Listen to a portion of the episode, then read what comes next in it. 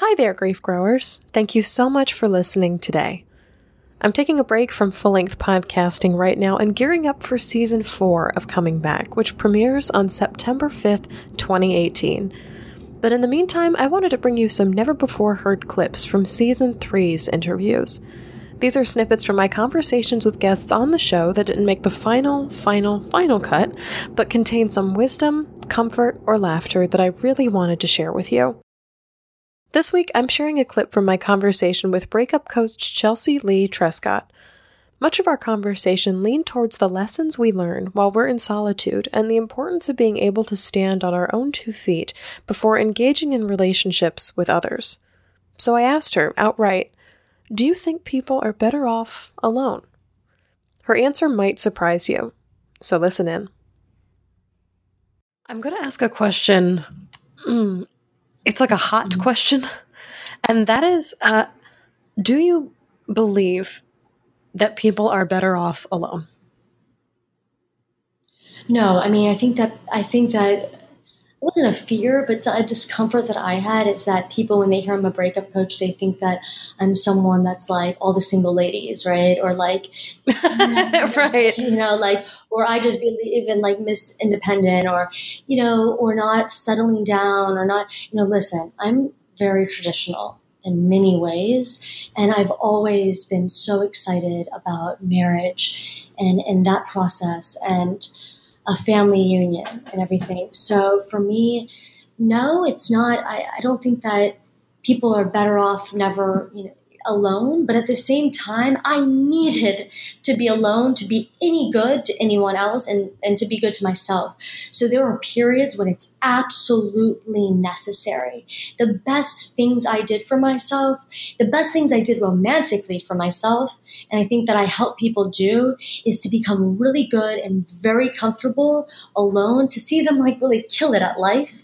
And feeling good alone helps them make, you know, braver, better, more sincere, wiser, greater choices in love. Because you're not just, again, you said the word grasping, and I always say this, they're not just grasping for the thing that's closest to them. In the midst of a breakup, or even in the midst of grief, we can convince ourselves that the best way to avoid pain is to be and stay alone. But that's not the best case scenario for our hearts. We're all wired for connection, and it's important to continue to include others in our lives and relationships. That being said, it's also important for all of us to learn how to be content, satisfied, and self-aware when we're alone, too. If you're looking for more wisdom on breaking up with beliefs, habits, and people that are no longer serving you, check out my full conversation with Chelsea Lee Trescott on episode 51 of Coming Back, called Let You Guide You. If Coming Back has changed how you see grief, loss, or death, please consider supporting this podcast on Patreon. Now is a wonderful time to support the show because between now and August 31st, just a few days away, I am hosting a giveaway. So anyone who's already a patron on Patreon or pledges to become one before the last day of August is automatically entered to win 2 books that were featured on Season 3 of Coming Back. The first one is Grief Works by Julia Samuel, who is on episode 42 of Coming Back, and the second book is You Are Not Alone by Debbie Augenthaler. In addition to the 2 books you'll win, I'll also send along a set of Coming Back podcast stickers and a handwritten thank you note expressing my gratitude and love for your support of this podcast. You can find a link to my Patreon page where you can pledge and enter to win for as little as $1 per month in the show notes. Also in the show notes is a link to my biggest upcoming event, the Bereavement Cruise, which is setting sail in March of 2019, a little over 6 months away now. I introduced the Bereavement Cruise on episode 46 of Coming Back, but if you haven't signed up to receive more information, click that link in the show notes. I would be so elated to have you join us and meet you in person on board as well. Season 4 of Coming Back starts next week on September 5th.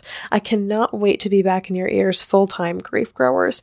Get ready to dive in next week where I'll announce the winner of my In the Meantime Patreon giveaway and, of course, begin bringing you full-length interviews once again.